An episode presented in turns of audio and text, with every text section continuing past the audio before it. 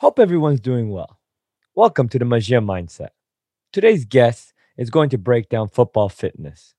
He is going to give his perspective of how to maximize player performance within the beautiful game. It is my absolute pleasure to welcome our guest on our show again, Raymond Verheijen. Roll the intro.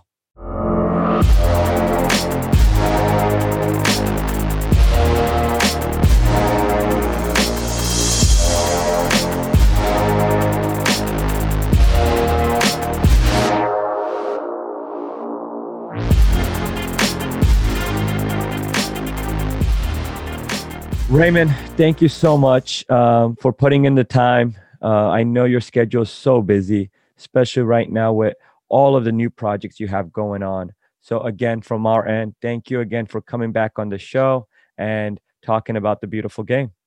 Yeah, you're welcome. Yeah, it's uh, it's crazy time and, and busy time, like you said, with uh, with all the the, the transition from uh, from physical courses to uh, to online courses it's uh, it's a lot of work in uh, in a short period of time. Yeah. For sure. So I want to right away get into football and fitness within it, like the fitness within football. And I think some of the stuff, for example, I'm based in the United States, and a lot of us, football is not the primary sport. I mean, I'm uh, not American football, international football. is not the primary sport. So a lot of the sports performance coaches and stuff we have out here, it segues to different sports as well. I want to kind of dive into what is uh, fitness in football. What is it that we can kind of um, break down in those kind of theories? Yeah, I mean it's it's a very good question and and also uh, the most fundamental question: What is football fitness? And uh, and basically the the question that precedes that is uh, what is football? And and then football fitness is a specification of uh, of of of the answer to what is football. Um, but yeah, if we briefly zoom out, um, it's it's the biggest sport in the world. Maybe not in your country, like you just said, but uh, worldwide, it's the biggest sport. And as as we have uh, previously discussed in our uh, in our first conversation, it's pretty sad that um, in the biggest sport of the world, that a simple thing like football fitness has not been clearly defined. Uh, because if you have a clear definition of what football fitness is, then football fitness training is a logical consequence of that. It's just the application of uh, of the definition, and um, and as a result, uh, as a result, in uh, in the last uh, five, six, seven decades worldwide, you see a lot of coaches with good intentions doing all kind of things, um, thinking that they are developing the fitness of their players, but they end up doing all kind of uh, non-contextual stuff like uh, running around the pitch or uh, sprinting uphill or now and everybody who is watching can think of all the crazy non-contextual things that he or she has done in the past as a, as a player. And the thing is that traditionally people think that you need fitness for football. So uh, before you are able to play football you need to be fit first. And then when you are fit then you are ready to play and in reality, you don't need fitness for football, eh, because if you are developing fitness for football, it means that before you are playing football, you are doing something else than football. So, in other words, you are developing fitness outside the football context. And that is what you are doing if you are developing fitness before you're going to play football. Uh, so, you're not playing football yet, but you are developing fitness, so that cannot be fitness in a football context. Because, like I said, you are not playing football yet. So that means that you are developing uh, fitness outside the football context, assuming that you develop fitness outside the football context and that there is a transfer to the football context. Yeah, and that is, like I said, an assumption. In reality, what it means uh, football fitness, is that you need fitness in the football context. So football fitness is fitness in the football context. So players do not need fitness for football. They need fitness in football, in the football context. And to go one step further, when you are playing football, you are interacting with the football environment, uh, with the ball, the opponent, your teammates, the pitch, the goal, etc. So you are interacting with the football environment. And like we have previously discussed, those football interactions basically have three phases. First, you are communicating with the surrounding to exchange information. Uh, you are sending information, you are receiving information.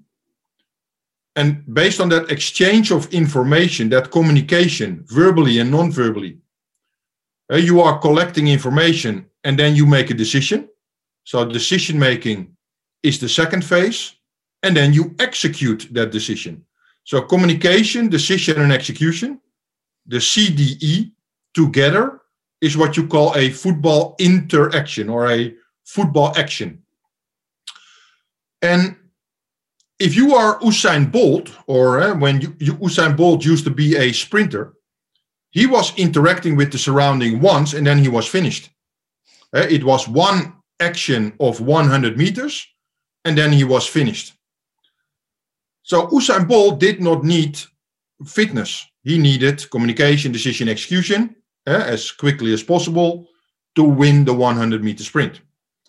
But in football, after you have performed the first football interaction, there's going to be a second one, and a third one, and a fourth one, and a fifth one. And ideally, you perform them as frequently uh, as possible in a in a short period of time to uh, to be able to play with a higher tempo in the first half. So, football actions, communication, decision, execution, as frequently as possible to play with a higher tempo. That is one part of football fitness. And then, of course, in the second half, you want to maintain that high tempo, both from a quality and a quantity point of view. Yeah, so you want to maintain the quality of your football interactions, and you also want to maintain the quantity, yeah, the frequency of your football interactions, so that you can maintain this high tempo for 90 minutes if necessary in the game. So these football interactions as frequently as possible and for as long as possible because the game is 90 minutes. Yeah, that is football fitness. So you do not need fitness to be able to play football.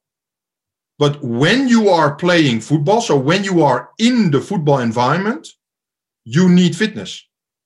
And that means that you must be able to interact with your football environment as frequently as possible and for as long as possible. And that is the, the, the, the philosophical definition of football fitness.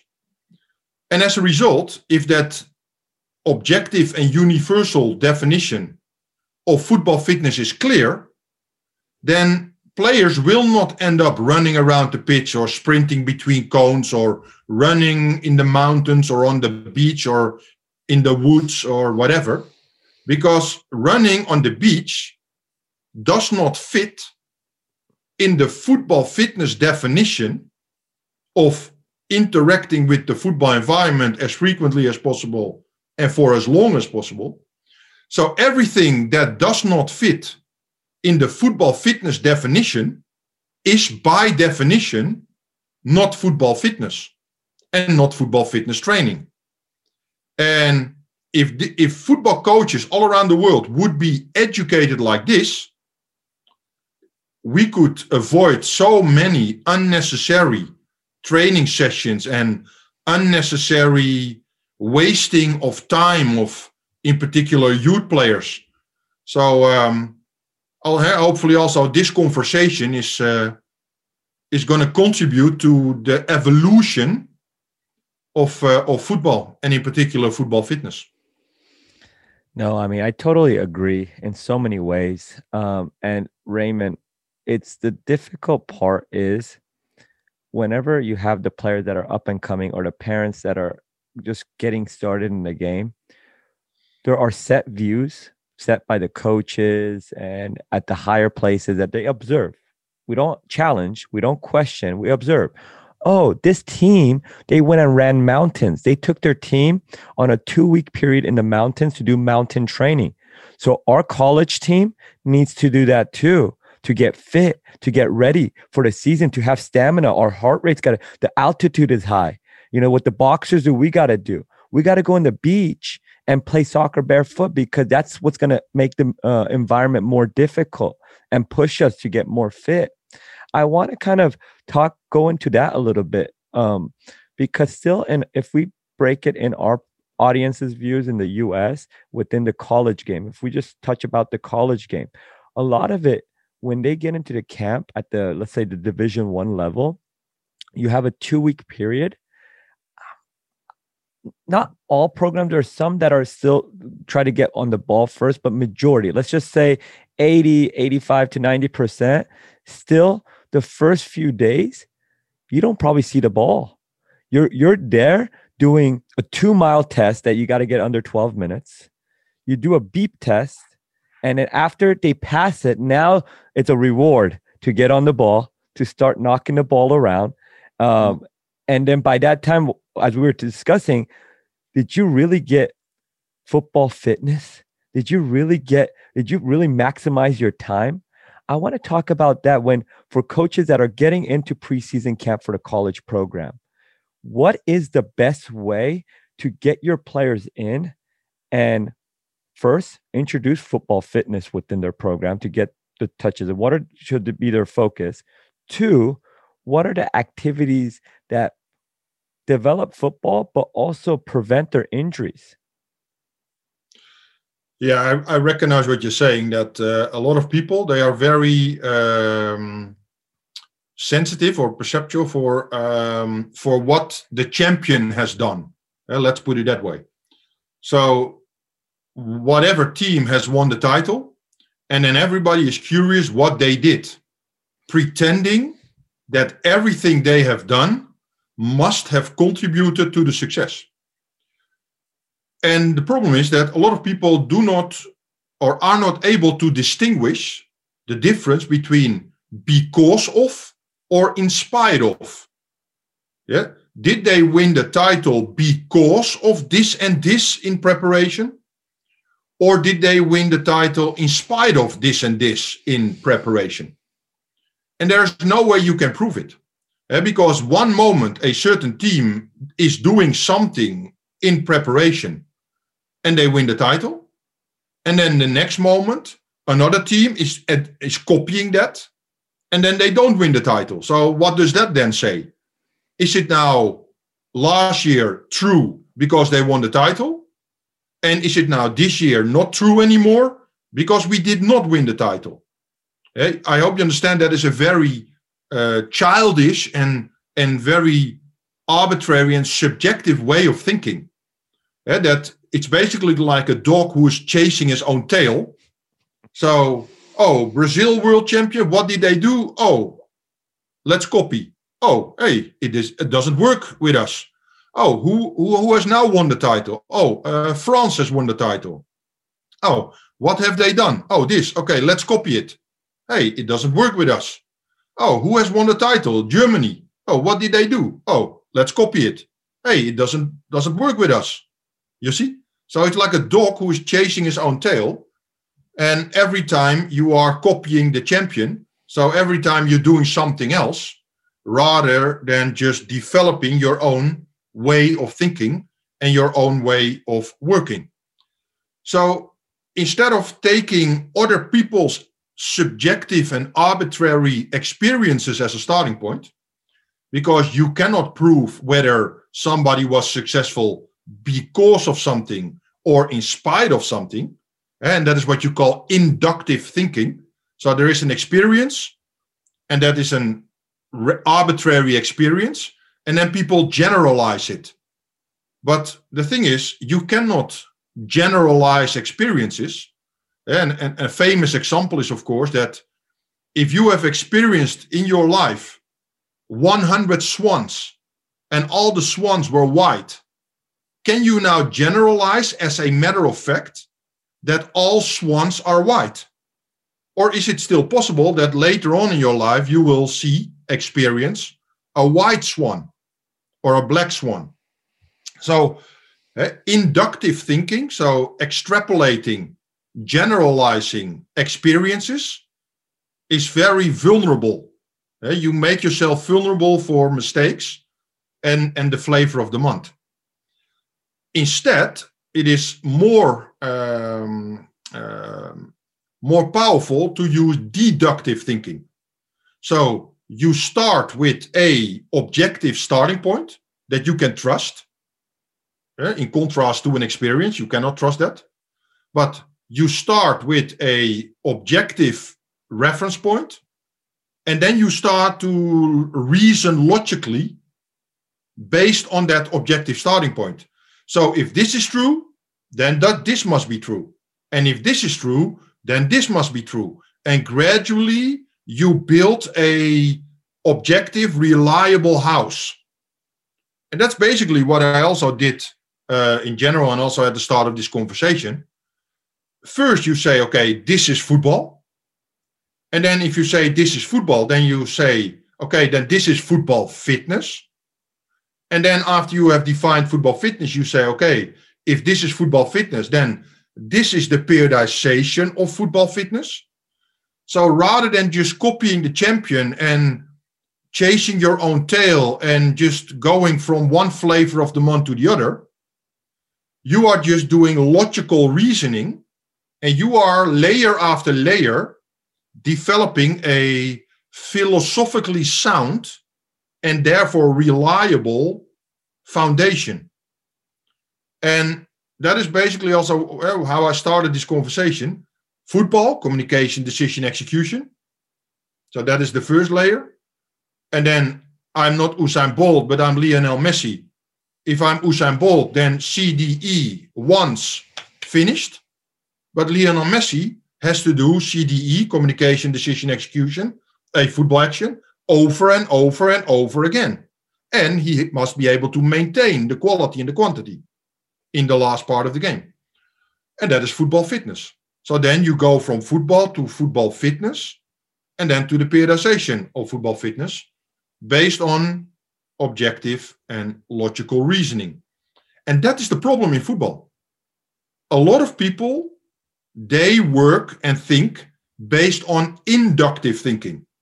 So they experience something and then they think it's true. But in reality, it is about the knowledge that is true. Uh, just imagine, just imagine that you have a time machine and you can go back in time to 1970. And you are standing at the sideline of a training session of the most successful coach at that moment in 1970 and you are looking at that training session, and in particular, you are listening to the things this coach says. What is now the a big chance if you analyze the training session that compared to the modern days, it's very superficial, it's very arbitrary. It was very good 50 years ago. So, in that time period, it was the best available information and the best available uh, knowledge. But compared to today, yeah, it, it looks superficial and arbitrary, of course. And now the question is for all the coaches who are watching right now, the difference between you and that coach 50 years ago, or the difference between a top coach today and a coach 50 years ago that difference. Is the difference in that 50 years is that a difference of knowledge or is it a difference of experience? Eh, and hopefully asking the question is answering the question because maybe that coach in 1970 had much more experience than a coach today. But the coach in 1970 had a lot of experience with the knowledge level that was available at that moment.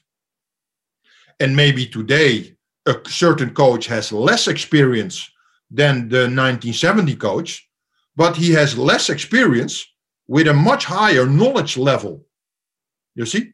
And with this metaphor, uh, by going back in time 50 years, the difference between the best coach today and the best coach 50 years ago is not experience, it is knowledge, uh, thinking tools. And that is uh, another way of, of explaining to people that you should not take experience as a starting point and then extrapolate it based on inductive thinking. You should take knowledge and facts and principles as a starting point based on deductive thinking. Yes, and yeah, that is the that is the landscape that we can hopefully change in the in in the upcoming decades because it's going to take time. And that hopefully when a certain team is training in the mountains for two weeks and then they win the title, that not everybody is jumping on that, pretending that that is the holy grail, but that eh, maybe if they had not gone to the mountains, they maybe they would have performed even better, because you cannot prove that going to the mountains was the decisive factor. It is in, based on inductive thinking. It is impossible to improve uh, to prove that point. So logical reasoning, but rather than uh, thinking that experiences are facts. No, I mean that's brilliantly said, and I love the the story of the time machine because I think we tend to forget that um, times were different. And recently, we had a we had a great legendary player pass away, and Diego Armando Maradona, and you just see how the game when you watch him if you were watching the glimpses of back then how the game kind of looks. sometimes we forget because we're watching today's game and when we look the game today and there we can just see the speed of play the different quality of the game and when you see that the coaching was different too and sometimes we go in the past to study and to see how we can be effective instead of saying like if you go into past instead, you're actually falling behind of it because the game is absolutely different today and it's evolving. It's evolving. It's evolving every day.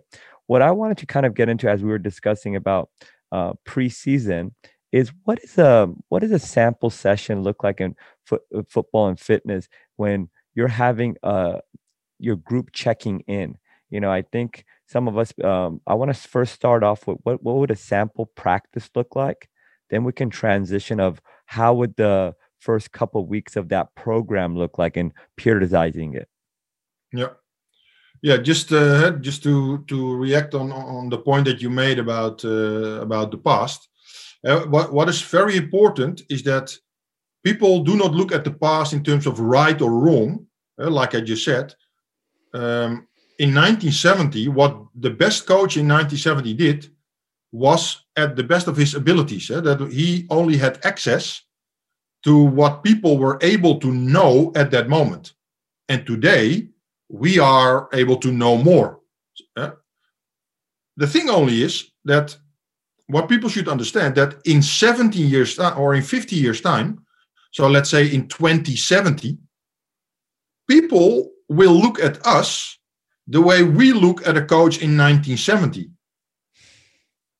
Today, we don't know things that people will know, coaches will know in 50 years' time.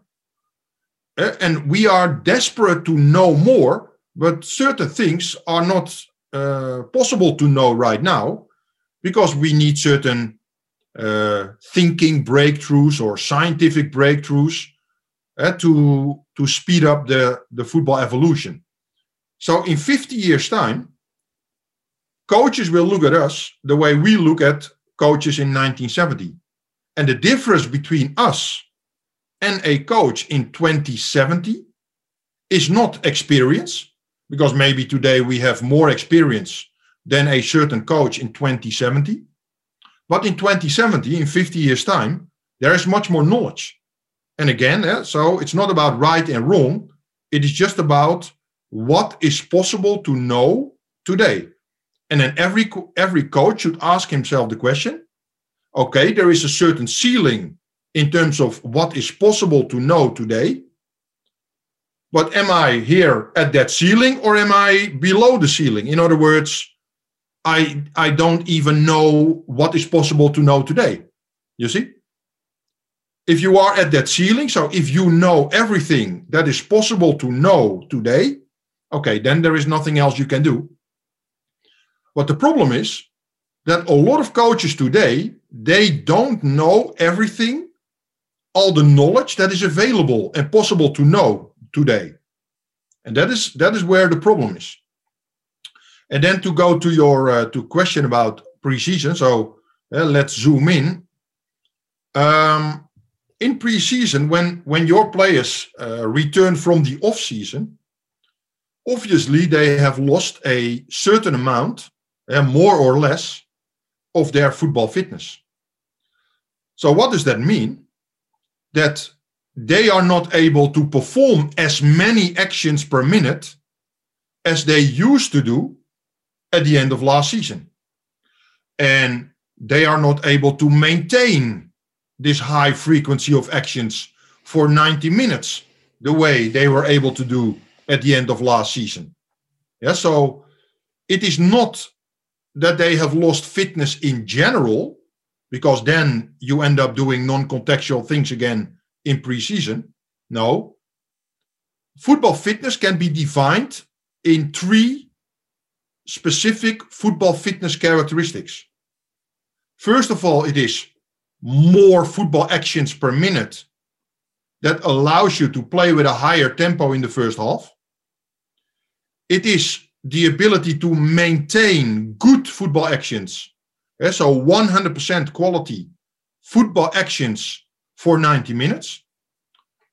And it is the ability to maintain many football actions.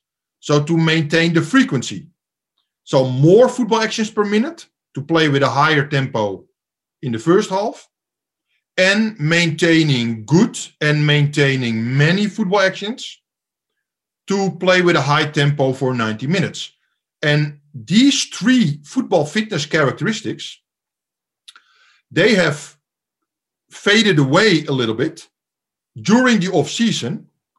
And now you have to regain those three football fitness characteristics. And then the question is, in what sequence are you going to do that? Well, first you're going to main, uh, regain the ability to maintain many football actions. So you're going to play, for example, football fitness games somewhere in the area like uh, 11 against 11, 8 versus 8. Why? Because if you play football fitness games 11 against 11, 8 versus 8, with relatively many players on the pitch, you will perform fewer actions per minute. And then later on in preseason, you shift to football fitness games, seven against seven, six against six, five against five. Fewer players, which means that every single player will now perform more actions per minute. And then in the last phase of preseason, you're going to do football fitness games, four against four, three against three. So now every single player has to make many football actions per minute. So let's say 11 against 11, few actions per minute because we are not fit yet. In the middle of preseason, 7 against 7, 5 against 5, so more football actions per minute. And then at the end of preseason, 4 against 4, 3 against 3, so many football actions per minute. So you see that during preseason, there is a gradual increase in terms of actions per minute by reducing the number of players for each team. So you go from maintaining many football actions per minute, so maintaining 11 against 11, 8 versus 8, 7 against 7, 5 versus 5. And then at the end of preseason, you go from the football fitness characteristic, maintain many football actions. You switch to the football fitness characteristic, more actions per minute.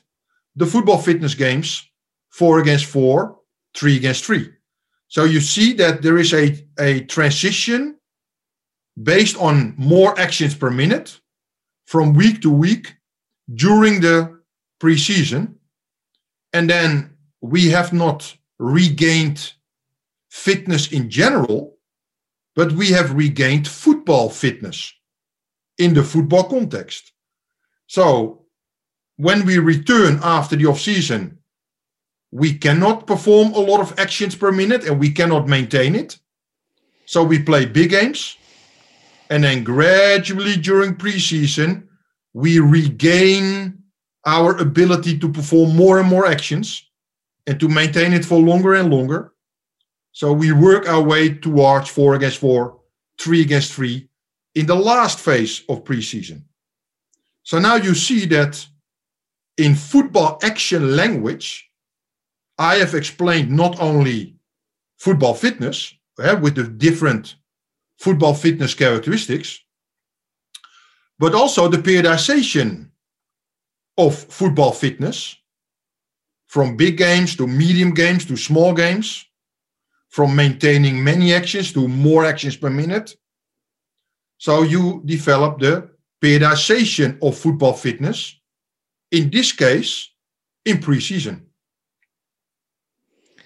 No, I mean, it's so crazy when you look at it from that perspective that if you listen and think about it, that is football fitness because you're getting rest time when it's 11 v 11.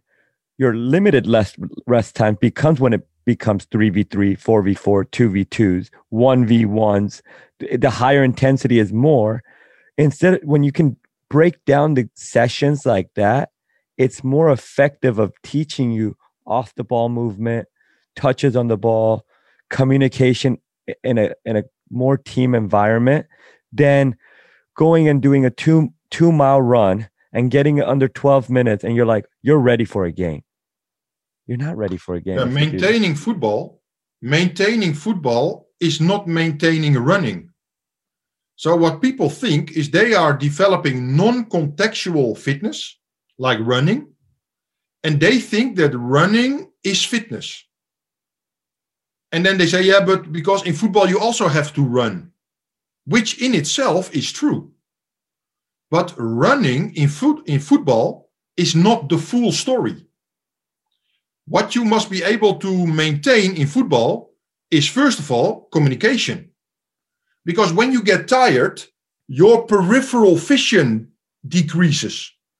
So when somebody gets tired, he starts to communicate more in a tunnel. So you have tunnel vision. So maintaining football is first of all maintaining communication. So mm-hmm. also maintaining peripheral vision. And then after communication, it is decision making. So football players have to maintain decision making. So even when you are tired, you should maintain passing forward and not when you get tired, you start to pass more and more wide and back because you play safe because you are tired. No, even when you are tired, the fatigue should not influence the quality of your decision making. So you should also overload maintaining good decision making. And then you have to maintain the execution of decision. And when you are executing decisions, yes, you are running sometimes. Uh, when you are pressing or transitioning or creating space, or you are running. So maintaining running is an integral part of football fitness, of maintaining football. But maintaining execution of decisions, so maintaining football technique, is not only maintaining running, but it is also maintaining 100% quality passing, 100% quality controlling of the ball. That is also football fitness. Yeah, so football fitness is maintaining good football actions. And running is an integral part of that. But maintaining good controlling of the ball or maintaining good passing of the ball or maintaining good pressing and then also uh, stabilize your upper body so that you don't bend forward when you are pressing, when you are tired. Uh, because when you are bending forward, you are destabilized, and then it's very easy for the opponent to get past you when you are pressing. So, the thinking mistake that people make is that they think that running is fitness. No, running is one way of executing decisions within football actions. But maintaining passing, maintaining controlling is also maintaining football. So when you are playing football fitness games 11 against 11 or 7 against 7, you are maintaining football. And as an integral part, you are also maintaining running. Because if you make the pitch a little bit bigger, you have to run more distance when you are performing football actions. So running is not the same as fitness, eh, because then you talk about running fitness. No, in football, running is one of the many things you do within football fitness. So it is an integral part of football fitness. And the only way that you can uh, that you can solve that is that you have this philosophical definition of uh, football fitness that I introduced in the beginning of our conversation and that I'm now using to explain what I'm saying. No, that's that's huge. Having your foundation and philosophy set from the from the beginning as we transition to the next ones. Let's say right now we did our job preseason. They came in, you exactly meticulated what you wanted. You broken down, they got fit. Now we're in in season. We're in season. What does a periodization look like? What is it you have? Let's just say the setup is one game maximum, two games a week here and there. What is it that you do to properly in season in football fitness kind of set up to allow them to be fit, but obviously in the specific of uh, the concept of in season, what is it that you're looking at to kind of set up the program of the week per week throughout the season? Well, in in preseason, what you have done is you have developed football fitness, um, but as an integral part of your playing style development. So you have a certain playing style, mm-hmm. and based on the football fitness characteristic, more actions per minute, your players will be able to perform this playing style with a higher tempo and based on the football fitness characteristics, maintaining good actions and maintaining many actions, they are able to perform your playing style for 90 minutes. So, football fitness is an integral part of playing style development. And then when the season starts, traditionally, what people think is okay, now we are fit. So now let's focus on the games. But when the season starts, there is absolutely no reason why you cannot develop your playing style further and why, as an integral part, you cannot develop your football fitness further. Eh, if you play two games in one week, it's not possible because then between those three games, Sunday, Wednesday, Sunday, for example, then all the training sessions are either focusing on recovering from the last game or preparing for the next game. So when you play Sunday, Wednesday, Sunday, for example, then football fitness training is not possible. But if you play Sunday, Sunday, or Saturday, Saturday, for example, then in, in the middle, you can do football fitness training. And then you can develop the ability to maintain the playing style even for longer. So and maintaining this high tempo for longer by continuously increasing the number of minutes that you play football fitness games 11 against 11 or football fitness game 7 against 7. So maybe at the end of uh, preseason, your team is playing three times 12 minutes, 11 against 11. But then in the season, you can go to three times 13, three times 14, three times 15. So you can keep increasing the number of minutes. And you have to imagine it. So in training, the net playing time is almost 100%. In the game, it's often 55%, 60%. So you play 90 minutes and the net playing time is 55 minutes, for example. And then halfway those 55 minutes, you also have a, a half time. In, in training, you don't have half time and you don't have uh, yellow cards, red cards, ball out, substitutions. So the net playing time is not 100% in training, but close to 100%. So if you play three times 15 minutes, is 45 minutes. That's a lot. Uh, people should not underestimate that. But now you are playing three times 15 minutes with two minutes rest in between games. So that is almost the net playing time of a real game without half time. Yeah, so it's already a lot. So during the season, you can keep increasing gradually the number of minutes that you play football fitness games 11 against 11, 8 versus 8. Or maybe in preseason, you did or you reached football fitness games 7 against 7, 6 against 6, 5 against 5, four times six minutes. Then in season, you can go to four times six and a half minutes or four times seven minutes. And now we increase with 30 seconds because it's a more intensive game. So more actions per minute. So we increase the volume with smaller steps. Or, for example, with the football fitness games, four against four, three against three, you keep reducing the rest. Because, like I said, with the football fitness games 11 against 11 and 7 against 7, you are overloading the football fitness characteristic, maintain many football actions. So you want to overload maintaining. So you play more and more and more minutes. With the football fitness games, four against four, three against three, you are overloading the football fitness characteristic more actions per minute.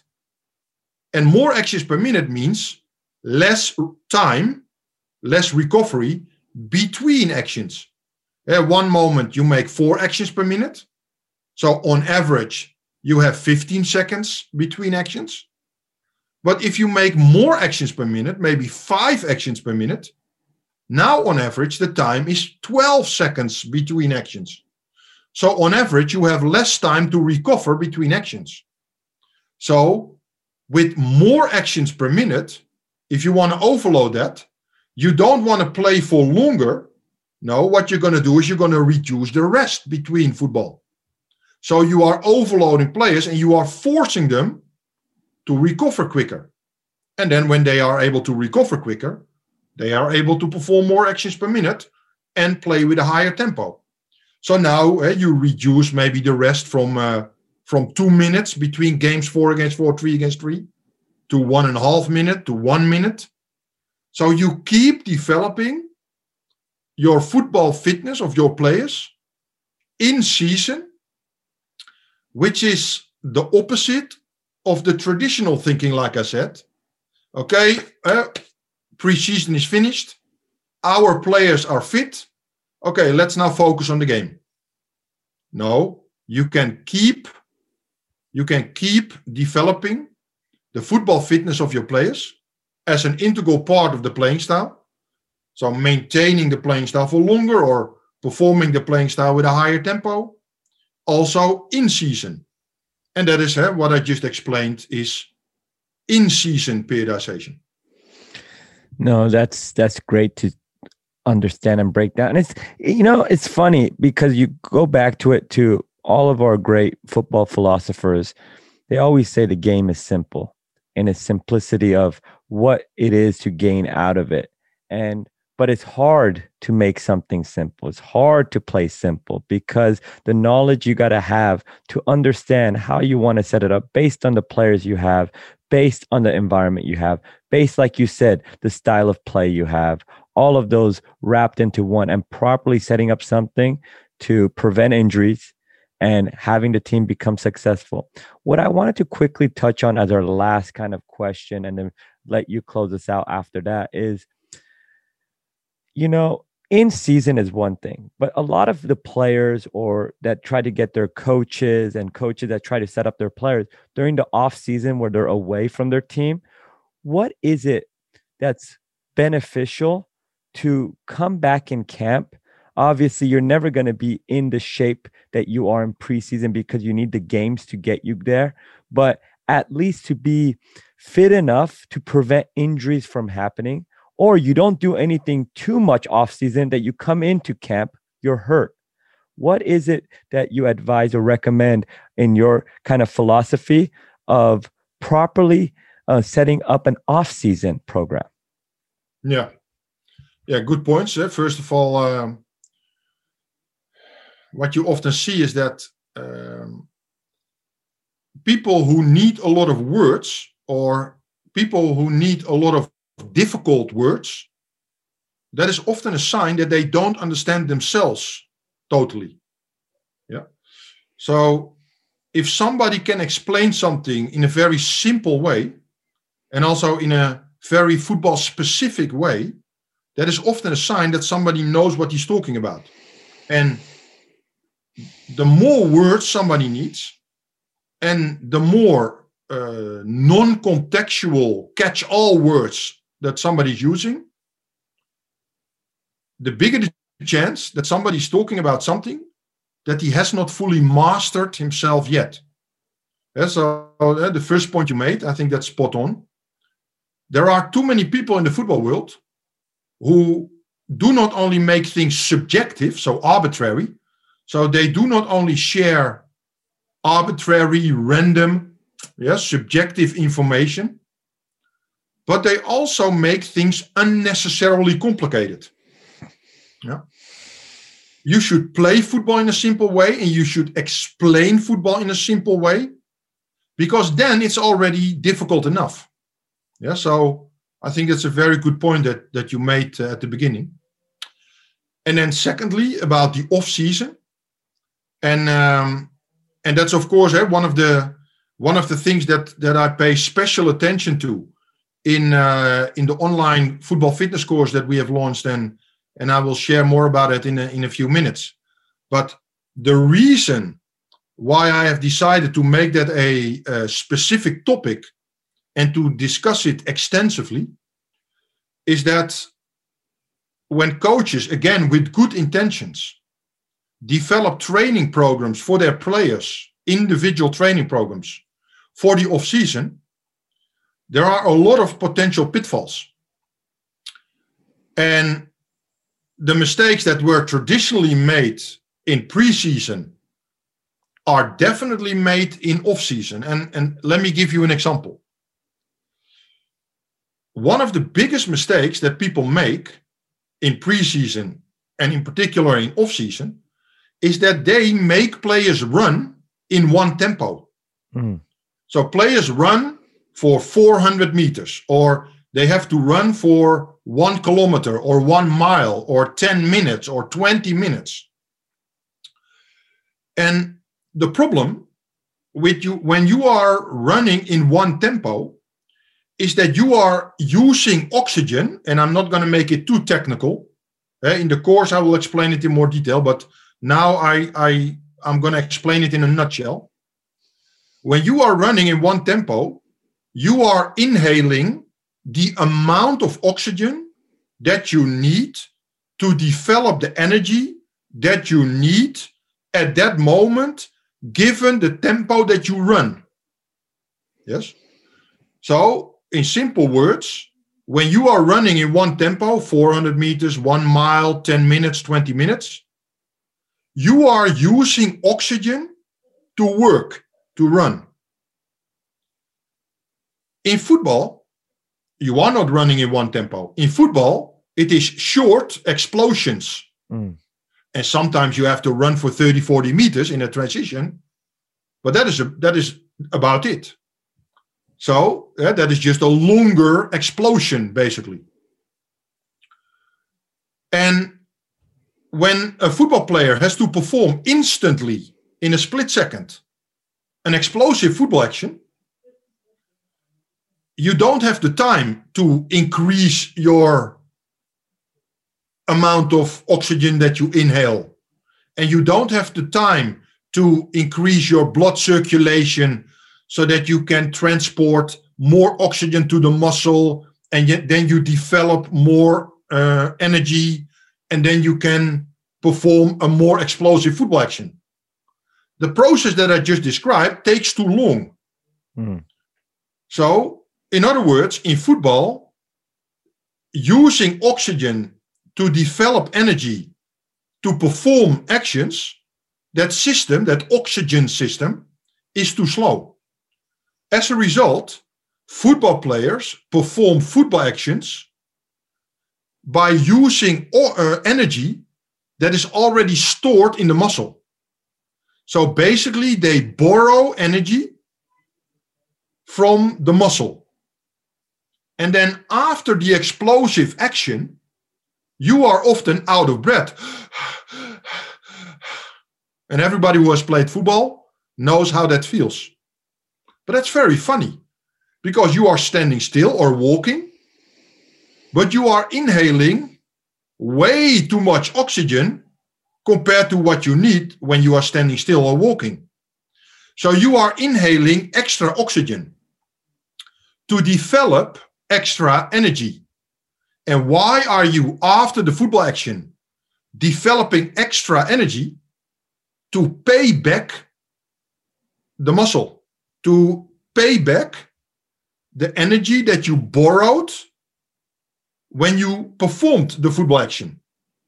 So that means that in football, you are predominantly, not only, but you are predominantly using oxygen to recover.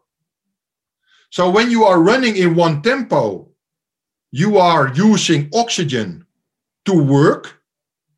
But in football, you are using oxygen to recover, to catch your breath. And when after you have caught your breath, it means that you don't have to inhale extra oxygen anymore.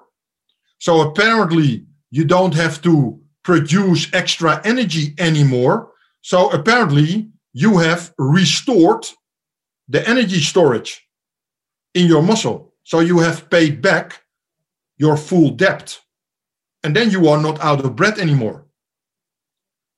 So, hopefully, by explaining it in this simple way, hopefully people understand that when players are running 400 meters, one kilometer, one mile, 10 minutes, 20 minutes, 30 minutes in one tempo, you are developing one tempo fitness, mm. one tempo physiology using oxygen to work, which has nothing to do with football. In football, you need oxygen to recover. So you need recovery fitness. So you need recovery physiology. And that is why you have to develop an individual training program with, which is intermittent. Short explosions, recovery. Short explosion, recovery. Yeah. And the other thing is that when you are running in one tempo, you are like marathon runners, predominantly using your slower muscle fibers in your muscles. And you make your explosive, your fast muscle fibers, you make them slower.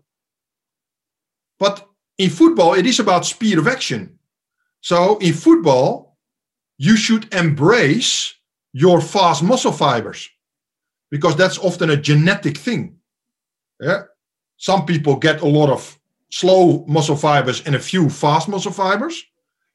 And then you are more like a marathon runner, a one tempo football player. And other, other people have predominantly fast muscle fibers and a few slow muscle fibers. So now you are more like a sprinting type of person, which is often, for example, the right left winger uh, who make those explosions. So at a higher level of play, you have less space, less time, so you have to perform your football actions quicker. So fast muscle fibers are crucial. And what are people doing by making football players run in one tempo? The few fast muscle fibers that you do have genetically, you make them slower, which is absolutely the opposite of what you want in football.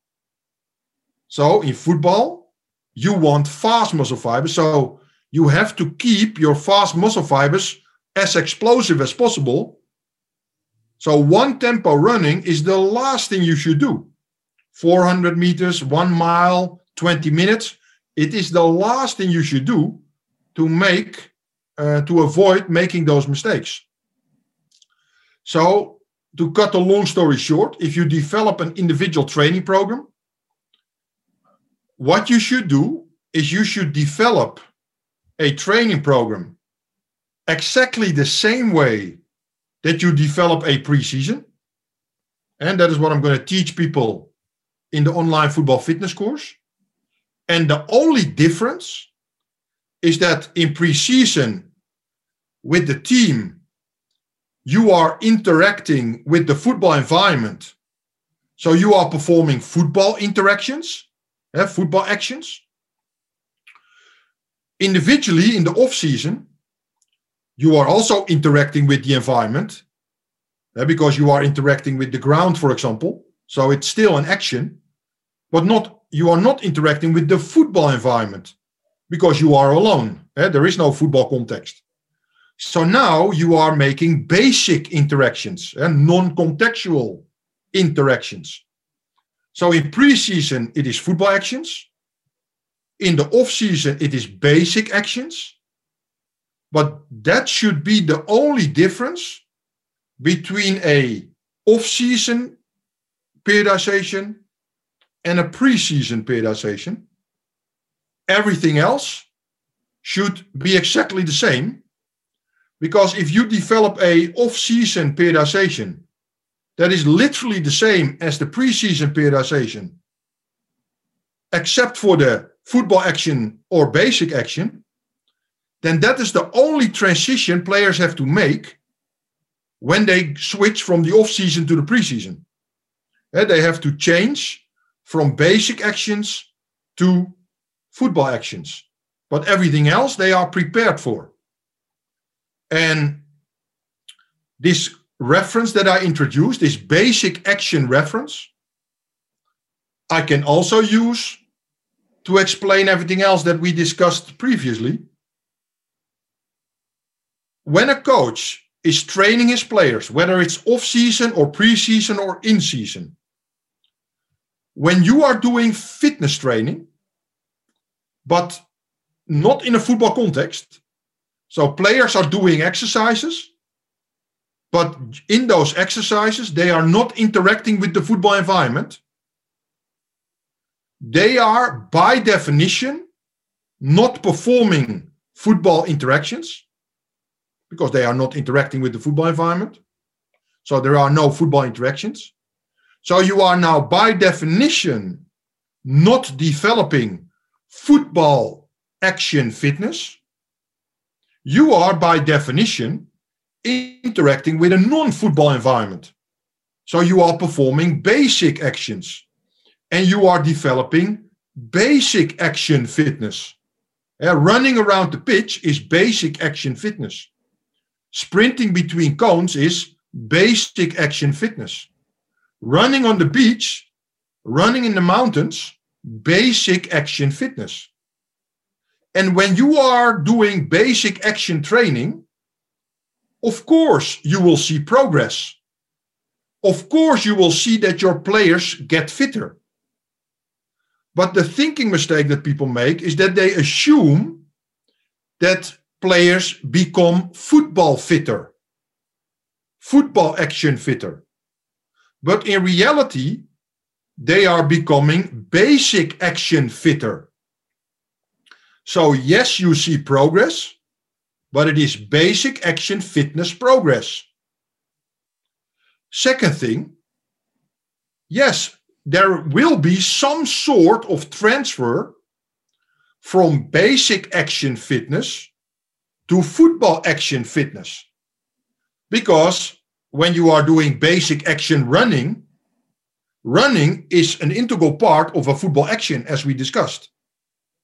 So when you are doing basic action fitness training, there will be some transfer to football action fitness because there is some overlap. So it's not about right or wrong. It is about the question. When I do basic action fitness training, there is some overlap and transfer to football action fitness. But how do I get more progress of football action fitness? And of course, the answer is by doing football interaction training for longer, maintaining football actions, or with shorter rest, more football action fitness. So, hopefully, with this last point, and again, I have tried to explain it as simple as possible and also as philosophically as possible rather than based on opinions or past experiences. No, I I try to keep it simple and I try to keep it outside myself. So I try to explain it in a philosophical and objective way. And hopefully that helps people. Huh? Hopefully, I have given the people that are watching thinking tools so that they can now coach themselves more objectively back home with their players. Yes. No, that's brilliant. that's brilliant. I mean, the the amount of substance we we we elaborate on this conversation. I mean, eh, we can sit back and um, talk for days about what, how we can develop the proper fitnesses in in a specific football training. Um, it gets you excited with the the course you have set up as well. And I want to kind of give the floor to you, Raymond, to kind of close us out because I think uh, as you were discussing with your online program that you're introducing as well going forward, um, the projects you have going. I mean, it's it's beautiful to kind of get into and challenge ourselves with, like you said, not the opinions but pure knowledge of ourselves and understanding different philosophies, perspectives, and what to get. So I want to give the floor to you to introduce the program and how people can come about it and where they can kind of register for it and go from there. And any addition to the online programs you have out there you want to introduce, please talk about it and then we go from there. Yeah, the, the, the course uh, was launched on our website, uh, www and then fcevolution.com. So football coach evolution so fcevolution.com. Uh, and what we have done is we have uh, developed a online football fitness course. And the course has 10 steps. And every step, for example, um, football fitness exercises, and then we use uh, training session clips to also explain and visualize those exercises and football fitness training methods and then the periodization model and the periodization principles that allow you to uh, apply the right exercise at the right moment in the right sequence on the right day in the right week and the right month. And then based on all those tools we're going to talk about like i said eh, off-season periodization in-season periodization pre-season periodization in detail.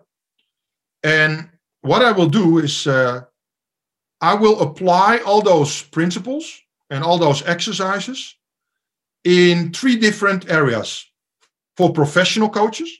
So I will develop a team periodization for a team that is training almost every day for 48 weeks. And then we plan every single day, all the way from the warm up to the cooling down and everything in between. But I will also do the same for youth coaches who are maybe training uh, two or three times a week or four times a week, as well as amateur coaches working with adults, for example, or, or youth players, and also training two or three times a week. So, for those three um, professions or three areas professional football, youth football, and amateur football.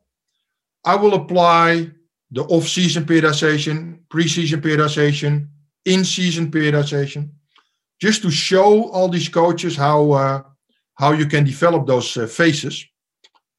And then at the end, I'm going to create chaos. Mm. And what do I mean with that?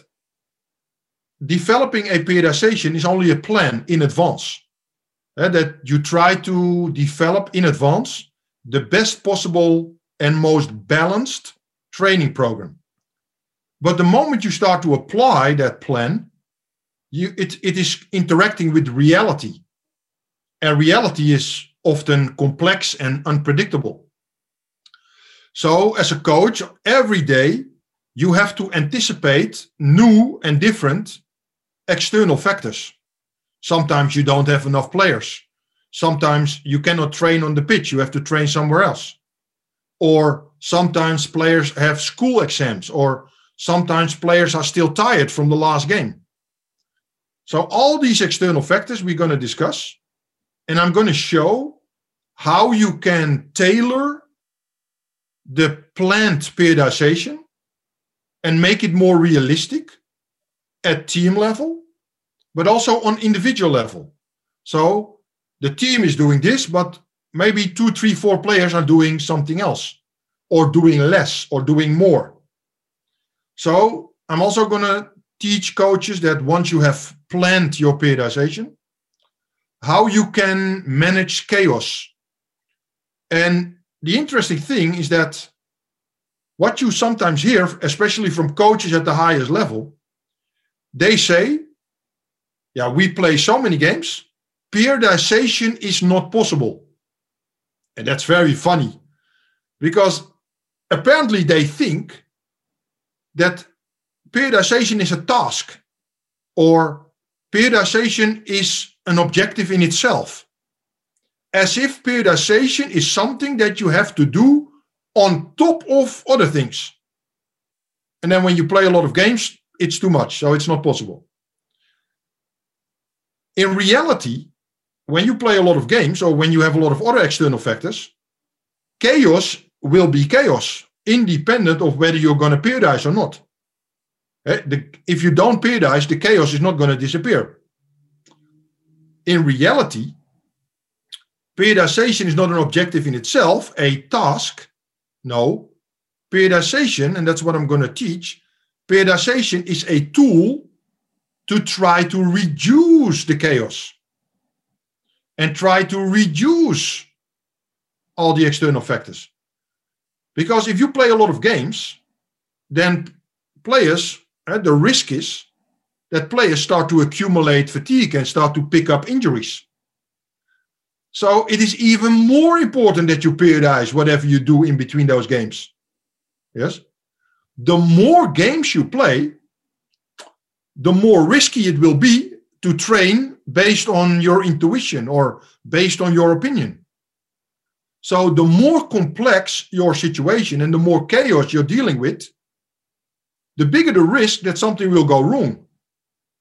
And then what I will show is that periodization principles are tools to reduce that risk that something goes wrong given the complex environment that you're working in.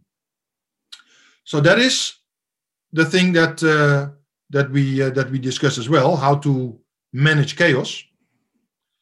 And like I said, uh, we we use a lot of uh, training clips, and um, but we also use uh, case studies. So um, mm.